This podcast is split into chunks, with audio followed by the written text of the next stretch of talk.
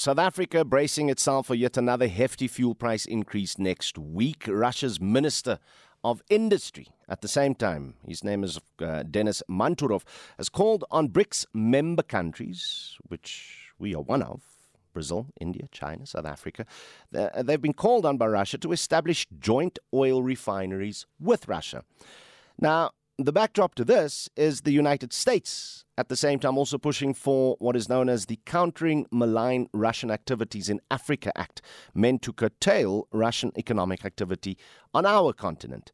Now, the Institute of Security Studies consultant Peter Fabricius says the act is a new way to punish countries that back certain Russian actions, and this could have major implications for African countries. He joins us on the line now. Peter, good morning. Morning. Hi, Adam.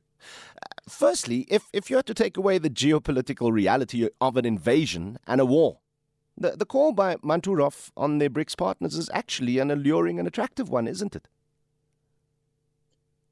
Yeah, well, it's hard to see how much benefit it really offers for the others. I mean, it, it looks to me like it's Russia trying to, you know, seek alternative uh, markets and so on, given the fact that it's it, you know, the Europe has decided to terminate its purchases of oil and gas. I mean, that's going to take a while. Mm. Oil probably by the end of this year, and and gas longer. So um, yeah, I'm not. I, it, it it it does seem, as I said, to be um, largely aimed at Russia's own dilemma. Look, I guess there could be there could be benefits for for everybody. Mm. But you know, the oil and gas markets are very complex and with lots of sources. You know, well, th- so I, I, don't see an immediate advantage for the other countries going into something like this. Yeah, th- th- this is just it, and maybe you can just sketch the scenario for, for us in, in terms of currently where South Africa secures most of its oil from, and and from a refining point of view, we we, we don't really do much anymore, do we? Yeah, not so much, which is a which is a problem. I think. Yeah, we. I guess you know we we we've we're on the open market really when it comes to oil. So we get it from still quite a lot from the um, the Middle East, quite a lot from Africa. Um, but as I said, I think I think in, in in general terms, as you say, if you take the geopolitics out of the equation, it's a big market out there with lots of different sources, and um, you know, one can, I guess, choose where to buy. You know, so um, the thing is that there there is this uh, agreement that exists in, already in BRICS for cooperation on on um, energy, and the Russians are obviously kind of invoking that mm. to to try and get the others involved. And uh, there's going to be apparently an energy ministers meeting where the proposal is likely to be discussed coming up soon. I'm not sure exactly when. So I, I think this is something to be avoided, quite frankly. Tell us why. Why why do you think it should be avoided?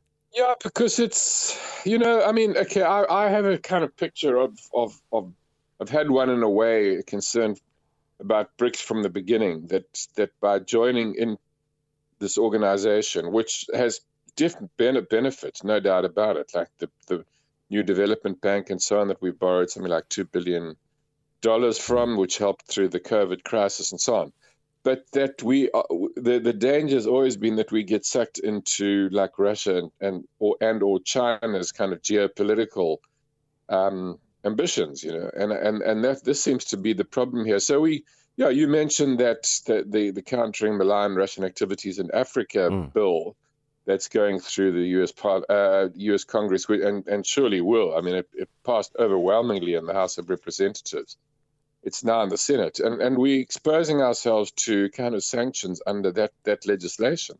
I mean, there's there's a lot of room, I think, for interpretation in that legislation. It may yeah. depend on the quality of bilateral relations and so on, but there is that danger. What, what, what exactly does it does it seek to do, and and why did the USA feel the raft of sanctions related to Russia should now specifically focus on Africa as well and its dealings with Putin? Yeah, you know, there is a, there is a, a feeling, certainly in the South African government and probably in, in others, that this is like a punishment because uh, Africa didn't vote the right way on, you know, the UN General Assembly resolutions on on Russia in March. But you know, I, that is a possibility. But I actually, when I looked at it in the context of other legislation that's going through the Congress relating to Russia at the same time, I just think it's it's just part of a whole, as I mentioned in my the piece that I wrote about it for the House, there's a there's a kind of a Cold War psychosis that's starting to grip the US and, and elsewhere. And it's like, do everything we can to block Russia because I guess, you know, Russia is systematically destroying Ukraine. So uh, one can understand where that feeling is coming from. And I think Africa, not so much because of the way it voted, because some, you know, other developing countries are also very mm. reluctant to support that that legislation, that those resolutions, but just because there's a perceived push by Russia into Africa at the moment, you know, through mm. Wagner in Mali, in the Central African Republic, in other c- countries, Sudan, and so on. And so it's seen, the Americans are seeing Russia as choosing Africa as the next terrain of the struggle, if you want to put it like that, mm. you know, hmm. that that's developing with with the West. And so I think that's the re- the real reason.